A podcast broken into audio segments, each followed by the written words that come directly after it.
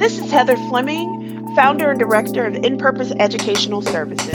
And this is Delaney Ray, the Assistant Director of In Purpose Educational Services. And welcome to the Listen, Learn, Love podcast, where comfortable friends engage in sometimes uncomfortable conversations.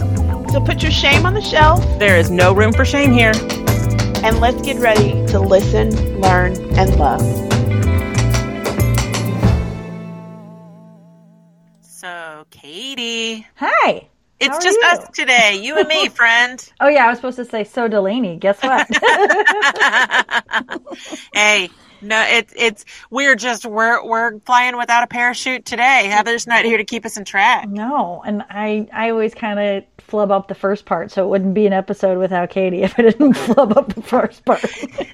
So that that brings up a really good point though. Like is is there any way to truly flub this up? This is just us like I mean, do we really know what we're doing with this podcast? Like I'm, is is there anything to really mess up here? yeah, I mean, if you're making up the rules as you go along, there's really you know you're good, right?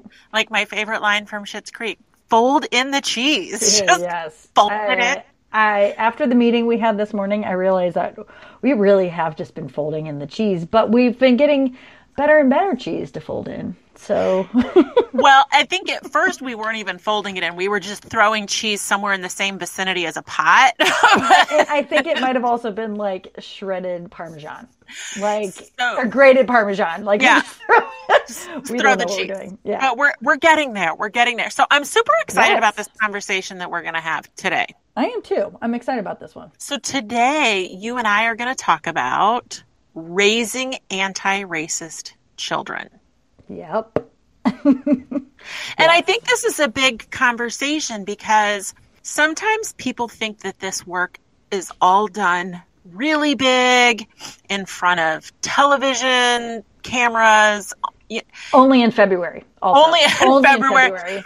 Yeah, that's the only that's the only time of year.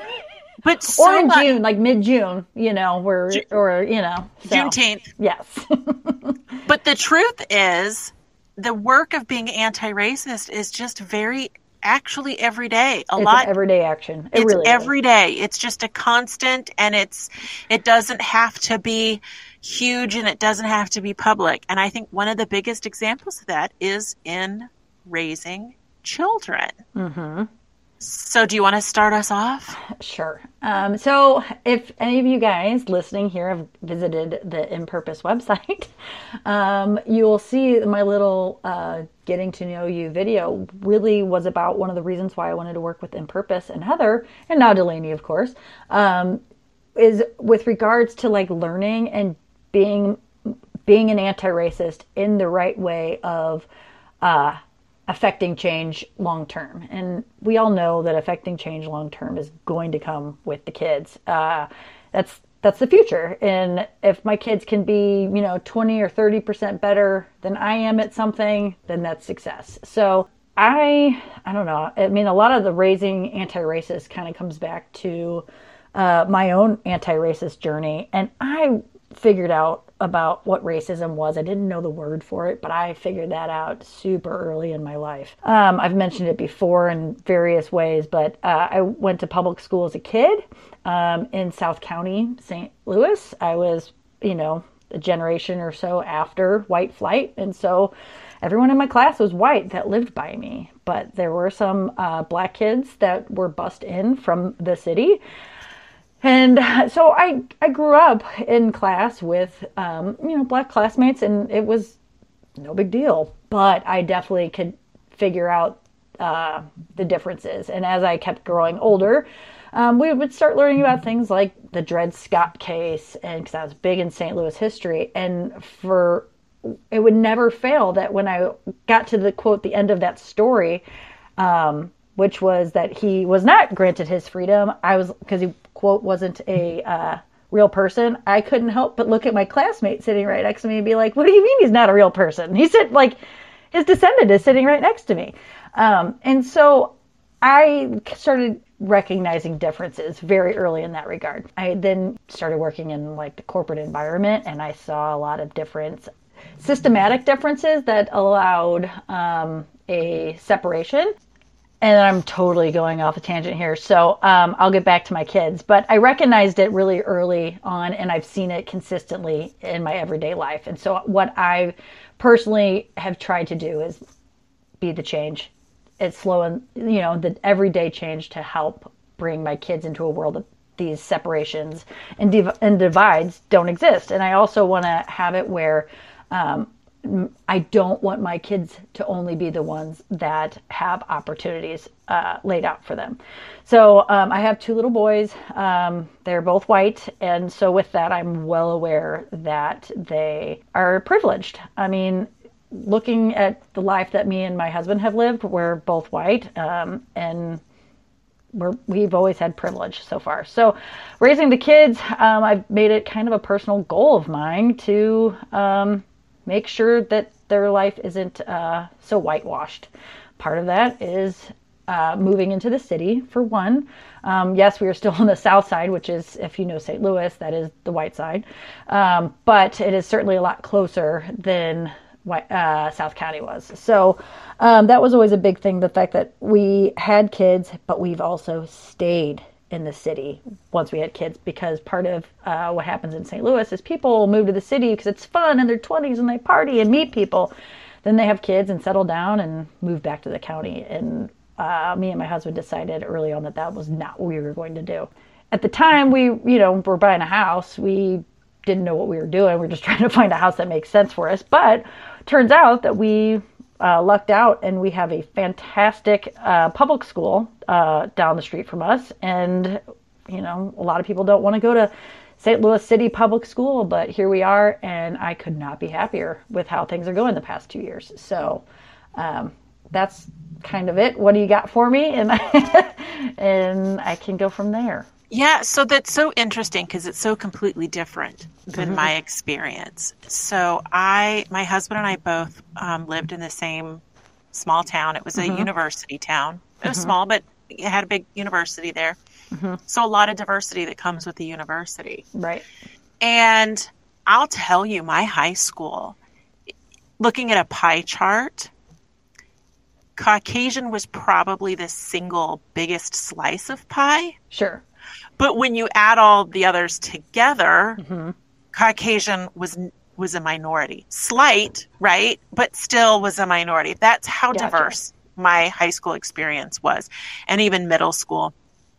Um, when I moved there, uh, was late elementary school, middle school type type age. Mm-hmm. So I experienced a school setting that was so diverse.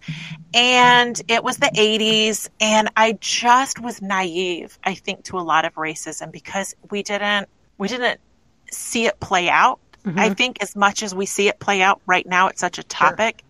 And it just didn't seem to be such a dividing factor in, mm-hmm. you know, interracial relationships were not something that I heard a lot of negativity or taboo about. Mm-hmm. Um, your neighbors, you're just friends and neighbors, were right. not necessarily all white. Mm-hmm. So when I moved here in my 20s and got married and we started looking to buy a house, we didn't know hardly anything about the area. I didn't mm-hmm. know where to live. So I just had to listen to the to the real estate agents who kept saying mm-hmm. this is the best school district, this is where you want to live. And I didn't understand at that time what they were saying. Coded language. Coded language. And mm-hmm. so we bought a house out in West County and we went to the school that was considered the best school. And pretty soon I started to clue in that there was a, this again these these coded words being used where mm-hmm. you would mm-hmm. hear people say oh well that's a city kid such and such happened well it was probably a city kid i didn't understand until that moment what was going on. Mm-hmm. Those were pretty much the only black students were the, the kids that were a part of this um, VIC program. Mm-hmm. And I don't remember what that stands for. Do you volunteer? Oh, I don't know. I don't know what that is, but we had. We so the VIC program out yeah. here is where, um, you know, students from the city can come out and go to school in the county. Yeah, school, we. I forgot district. what we called it. I think it was oh man, I'd have to Google it. it's just been so yeah, long. it's yeah. been a while. I don't remember the exact words, but all of a sudden I realized out in West County, it was automatically assumed if you were black, you can you live in this city. Exactly. A student who Exactly. is black was not your neighbor, was not your kid's neighbor, was not in your neighborhood telling you, dance like, classes we and your neighborhood swim teams. They It were was- called city kids. Like we like, and I still am like I, uh, I hate repeating it, and I want to just, you know, I'm, I cringe. Um, I was horrified. I was horrified when I realized what what was going on and what people were saying and, and I have to tell you that I heard all this talk about city schools. Every time you heard somebody say, "Oh, St. Louis public schools or the city schools," mm-hmm. it was not in a positive light. It was a, "Oh, well this happens at city schools." Or, and I wasn't sure what to envision in my mind what people were talking about. And then pre-pandemic, so a few years ago, I actually started doing some tutoring in one of the St. Louis public schools, quote mm-hmm. unquote city school.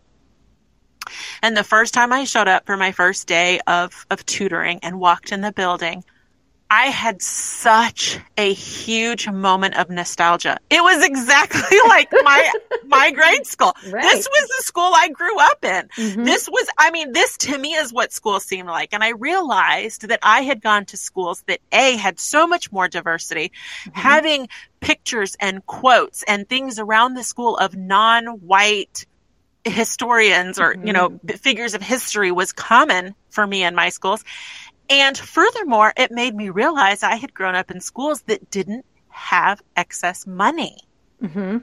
there Yeah. you know and so what what people around me had considered this less than scary dangerous oh you wouldn't want your kids to go there i was like wait a minute i was the product of a school just Right. like this And that's yeah. So, so I mean, I I went to public school. Um, so public school for me isn't s- scary or anything. Um, but that was definitely a conversation that uh, me and my husband had because he grew up going to private school, and so it's like, well, what do we want? And whenever we have disagreements, we always pretty much go with uh, who cares more. And that's who wins. And I cared more. I was like, no, they're going to public school. We're going to public school. We're going to public school. Now, to be fair, um, because of everything that I had heard. Um, but I could also, you know, caveat realize that I recognize the coded language. But people are like, well, when you have kids, you're going to move back to the county. When you have kids, what, what school are they going to go to? And I'm like, I don't know. We'll figure it out. And but then people are like, well, what about what high school are they going to go to? I'm like, my kid is still in diapers. I'm not concerned about what high school they're going to right now. Like, I I just want to make sure that like they're okay, um, day to day. Um, and so I'm only concerned with the things that I need to concern myself with right now. Um, and so I had I had researched all the schools around me. Some schools are private schools, schools, some are religious private schools, others are charter schools, some are public schools. And the way that the city is set up, like you have your neighborhood school, but like if you have a ride, you can go to kind of any school you want. Um, and if there was a school that, and again, I know this is where the privilege comes in, that if there was a school that we wanted them to go to, we would make it happen. Like it, whether it was financially or uh, getting them, you know, a ride to a school or whatever. But I, so I started researching when it came time to picking a school. And sure enough, our neighborhood school just kept being at the top of the list. And then it kept, I, you know, I looked at um, demographics, I looked at scores, I, I looked at even the logistics of like, what would it be like to drive my kid to that school every day for eight years or whatever? It's like, that's not a small thing. Um, and but the main thing that I really paid attention to was uh, the demographics of the students and um, and the leadership as well in the school. Um, and it ended up where we picked our neighborhood school. They were the best one. Um, and we've been there for a couple years now, and I still stand by it. The way that they have handled the pandemic, the way that they have handled um, all the needs of the kids, um, I could not feel like I had made a better decision because, especially when you look at it through the pandemic and then like the, all the political and equity rhetoric going on. Um, what's funny is the school that was supposed to be so scary is the one that's handling all of it completely the best, um, in my opinion. but we don't have like um, fights at school. Um, we don't have parents showing up, screaming at each other, having you know uh, fights at the uh, at board of educator meetings or any of that stuff. Like we're, it's all a bunch of like-minded people that believe in diversity and um, and kind of every letting everybody have their voice. Um, that when it came down to are we wearing masks or not, we've always the kids have always worn masks. They've been uh, super safe, all that stuff. It's just never been an issue. And so I find it, I don't know if ironic's the right word because, you know, I don't want to pull Alanis Morissette right now, but I do find that it's uh, ironic that the fact that this quote scary school and public school in St. Louis City has been one of the safest ones in the past couple years. So, yeah, and my experience with the one that I went to every week doing some tutoring was, you know, for starters, not all students were of one color, mm-hmm. right? Like this idea that it's a completely opposite segregated area was like, wow, you know, no, mm-hmm. it was mm-hmm. diverse and it was diverse in students and teachers mm-hmm. and staff, um, mm-hmm. which is what we're missing out here in West mm-hmm. County. And then I think you have to work a little harder.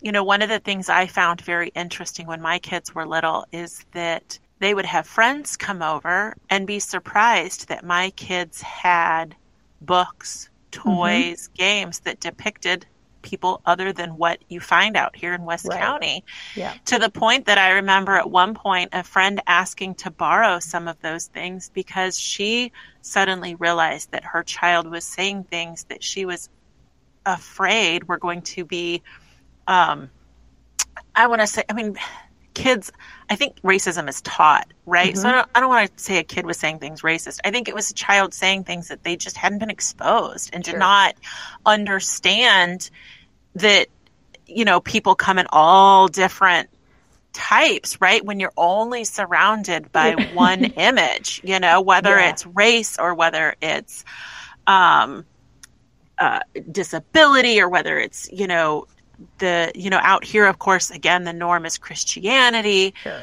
and so i remember you know this friend asking me to borrow some of these books that that their child had seen mm-hmm. and read at my house and i was and i these are all things i found very odd right like it just didn't occur yeah. to me that people didn't do that it, honestly it makes me think it like you're telling the story it makes me think of my oldest who's really not that old like he's just losing his first like tooth. like he's not old at all.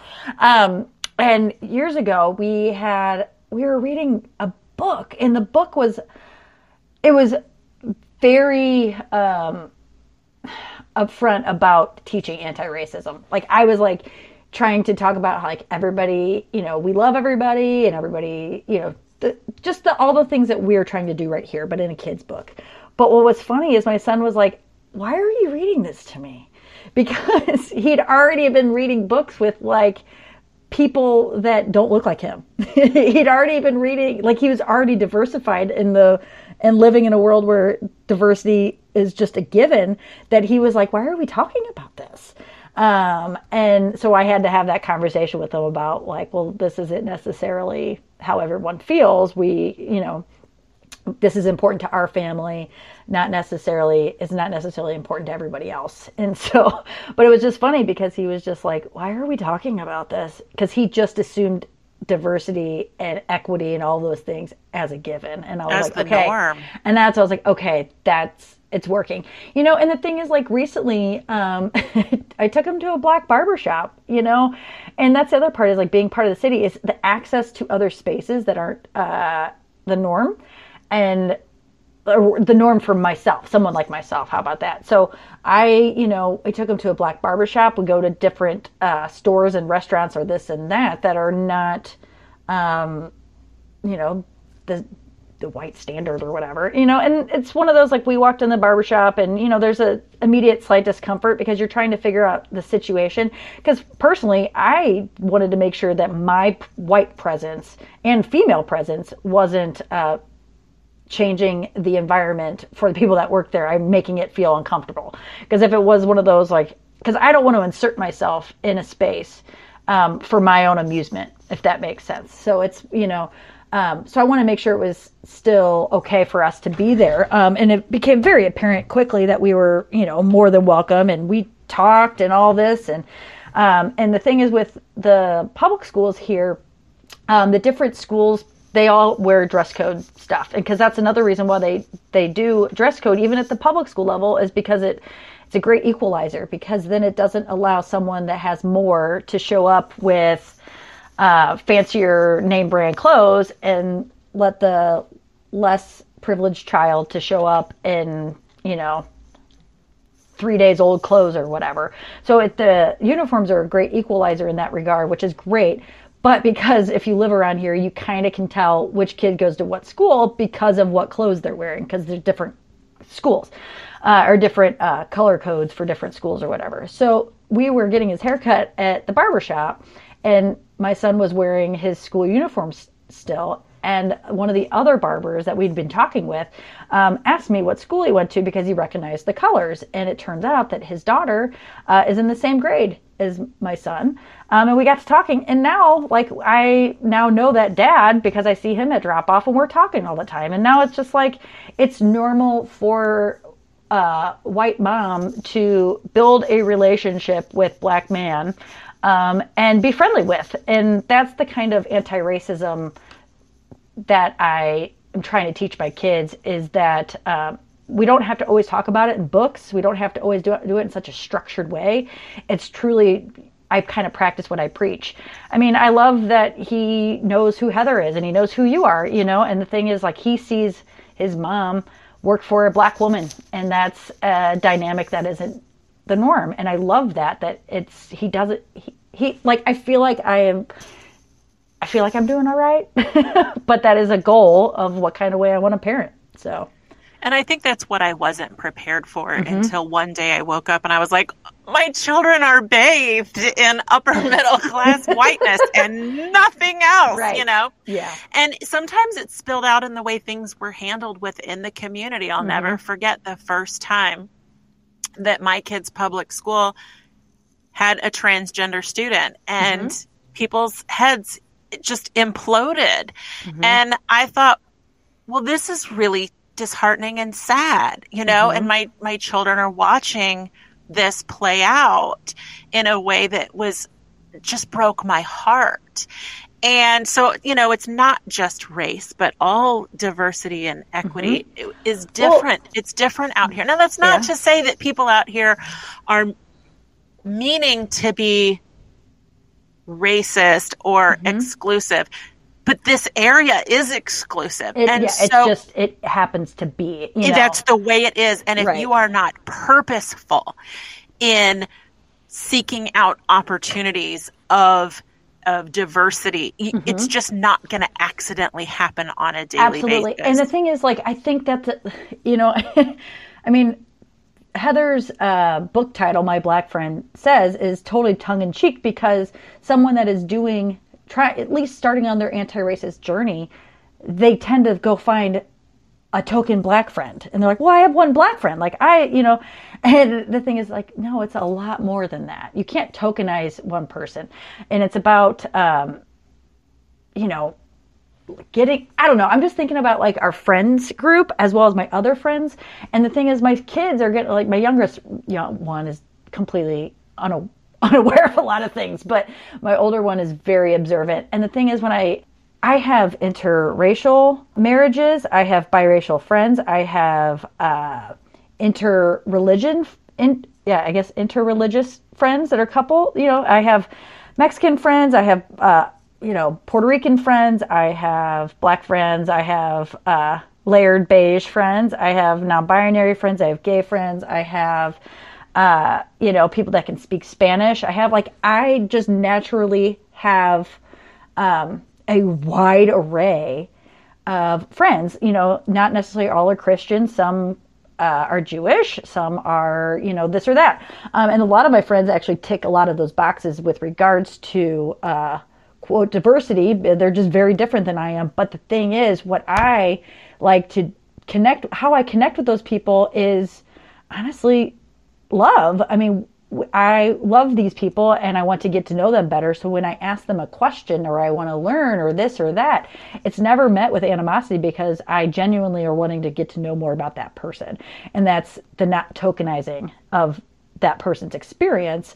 Um, and I think that that's what's kind of missing a lot of times is when you're trying to go down the road is of learning all this stuff. It's like you end up tokenizing and then you think that that one person is a monolith for um, that community, and that is not the case. And so you have to have actual diversity um, in your surroundings for it to really work. And that's what I just think it's funny because it's like my kids, they just take it for granted and they don't realize that when I have these, uh, you know, try to have these little lessons with them, they're like, well, I don't understand. Why are we talking about this? Because, yeah, this is true. I'm like, okay, well, you clearly learned that lesson. but we'll continue, you know, um, growing, you know, like we'll continue it as they grow older because the the conversation, you know, needs to get more in depth and, you know, uh, explain to them what racism, racism, racism, the history of the United States, history of you know systematic oppression, all of that stuff. Um, and I haven't totally gotten there with them, but I I can tell you that because we've already had laid a lot of groundwork, um, it won't be a difficult conversation for us. So. Well, and that's what I think I'm mm-hmm. hearing mm-hmm. through all of this is that you're ahead of the curve in each of these things instead of having to suddenly one day be like, whoa, wait a minute. Well, I need to go get some books and movies I mean, that I, show I will, other types of people. Sure. And I feel bad though, because I'm like, oh, all these things, I he should probably know who MLK is. like, I just, like, we're doing these things, but uh, I, I, I've kind of like forgotten about the big ones that are always pushed out there. Um, and I'm like, and I should probably go and haven't learned about those ones. But then I'm like, wait, no, they'll cover those ones at school. It's fine. I don't have to do that one.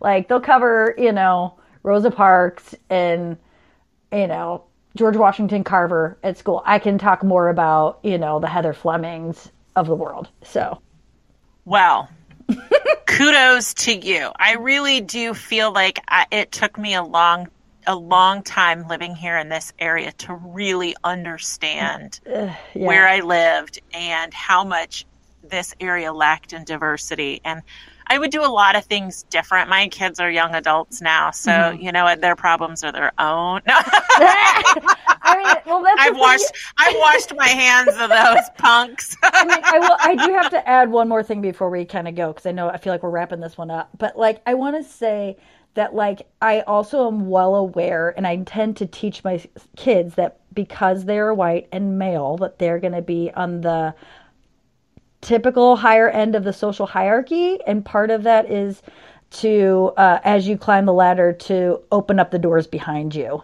um, and speak up for those people that may need uh, someone to help amplify their voice. And I think that that's kind of the stuff, that's the big stuff where the real change happens is when you can get the people, you know, I mean, he's going to be 30 one day, probably ruling the world. And I want him to make sure that the people surrounding him aren't just other white men you know so what a what a beautiful way to look ahead to the impact that your children are going to have in yeah. society i hope i mean the thing is i hope i mean i can't i can't you know I wish I had a crystal ball, but kind of that. It's like I practice what I preach. I actually do have a diverse friends group. I am friendly with people that do not look like me. Um, I try to, you know, what is it, the bonding ties and the bridging ties and all that stuff. I try to, you know, work with the school and get you know build relationships with because that's going to be our biggest like to be honest that's going to be our biggest connection to the outside world is through the school. Um, so getting to know like other students in his class and their families and actually being like hey uh, you shouldn't only play with the white kids or have sleepovers with just the white kids or whatever. Is like you know i want him to have friends with uh, the chinese kids and the um, truly African kids or the black American kids or this or that and, you know, go spend the night at their house and to truly see what the world looks like. Um, so let me ask you this because this is an interesting conversation to be having on the heels of what's going on in our Missouri legislation right now yeah. when it comes to equity and education. Do you worry or have you seen within schooling that being white males has has well, I guess only one of your boys is in school, but have you seen or have you worried about this idea that your child is going to be going to feel bad about himself, that he's going to feel oh, like his whiteness is something yes is under attack or that he guilt this this guilt that i mean this is a conversation we hear when it comes to this this current push against equity in education Okay, so my my metaphor for that, or how I extrapolate from that, is I am of German descent, and how do I feel about uh, the Holocaust and Nazis? Do I take responsibility for that? No, because I wasn't there, I wasn't alive, this or that. However, what I do is learn from history and be a better person and make sure that doesn't happen again. And so that's the kind of lessons where, like, do I does will my kid feel uh, bad because probably in our history of us or someone else that there's probably you know I don't know we're in Missouri we might have owned some slaves. I don't know. We truly don't know. I don't think we did though because of we have we my family hasn't been here that long. But fact is I don't know. Um, and does he am I going to try and make him feel bad about that? No. But again it's learn about it learn about the history, learn about um, the ripple effects and how our actions affect others, um, and make sure those kind of systems that are still in play to kind of create um, that power structure to keep it still at play um, to try and dismantle those things. So I don't think that my kids remotely feel bad or shame for being white. I don't think that that is even like I think it's almost like kind of celebrated at school because it's part of the diversity. Like you can't have, um, you have to have all of it to be a diverse, you know, society. And so no, he's they don't feel shame. I don't think he even understands that he's white, honestly. so, um, but that's a good thing. Like he just understands that he has lighter skin than his other friends. He just, you know, we're slowly learning the difference of all of that and what that means in adult society. But no, he's not shameful or feel shame. Oh, to have precious littles again. I know. I could talk about this. I know I've been rambling this whole time, but I could probably talk about this for another five hours. So I don't think anybody really wants to do that and listen to me. I, I mean, hey, I do. I'm all about it. I, you know, and I think it's one of those that when you know better, you do better. There's Yeah. a lot of things that if I could go back and redo with my Yeah. littles that I would, you know, in all kinds of different ways. But on the flip side, you know, they're good humans. mm-hmm. Um, we have an, a lot of just natural diversity in our family. My Yeah. kids, just because of who they are, there's certain aspects Mhm. of their life they're in the majority, and certain aspects of their lives they're in in, in marginalized groups. Sure. And so, um, Yeah. I just have to accept that we've we've rolled with it in the ways that we can. But I Sure. love hearing your story because I think there's so much there for people who still have young kids that are just starting out in school or that are in school that are are starting to really look around them and see Mhm. what their kids are exposed to Sure. and and want to fill in the gaps. I mean, and the other one is like we talk about them with them about tricky people, and like when we were kids, tricky people were you know a guy in a white van trying to get you to you know help him find his puppy or whatever. Okay, that still freaks like that still sounds tricky to me. The thing okay? is, that's not a thing that, that like if you looked at statistics, like that is not. But when you look at statistics, um, you know, of cop kills unarmed black man and uh, stuff like that. We talk about tricky people in a completely different way because I talked to him about how um, tricky people can uh, some tricky people might not like your friends because they look different than you. That's where we're starting. I mean he's still little and doesn't understand that. Um, but we talk about tricky people in a completely different way. But the tricky people for us that we talk about are racists.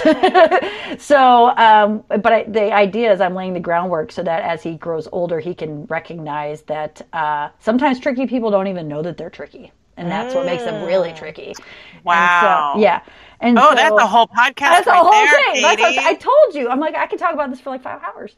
So, um, but the thing is, him recognizing, you know, I'm slowly laying the groundwork of uh, you aren't uh, necessarily going to be the one that tricky people are trying to hurt, but your friends are the ones that they're trying to hurt. And we love everybody. And that's, you know, part of it. And so, yeah, Yeah. we can end it on that. Or, like I said, I'll talk forever and ever and ever. I love it. Oh, this has been super fun. Don't tell Heather how much fun we had without her. No, I'm sorry, Heather. She's doing Yeah. important stuff She- today. She really is. So saving She the is. world. She truly is off fighting the fight. Mm-hmm. and walking the walk today. So, um, so no, we're very proud of her, and I'm Mm-hmm. glad to have you here today. And hopefully, you'll come back soon for another conversation. Hopefully, I, I I love coming. I really do. I love coming on the show. I appreciate having the opportunity to give my perspective, even though I know it's silly because it's the white heteronormative perspective, but it's but it's a perspective can- and it's part of the world. and I th- and I think though I think it helps others like myself to realize that it's not that scary out there if you just opened your heart. like it's that's it. So I love it. Thank you, learn, Katie. love, right? yes. Good plug. Yeah, cool. All right. Love you. Love Bye. you. Bye. Thank you for listening to this week's episode. You can email us at listenlearnlove at inpurposeea.com. Find us on Facebook at Listen Learn Love Podcast. And please consider supporting us through our new membership program at inpurposeea.com backslash memberships. You can also find us on Facebook and Instagram at InPurposeES or on Twitter at InPurposeEA. Hey, we'll see you next week.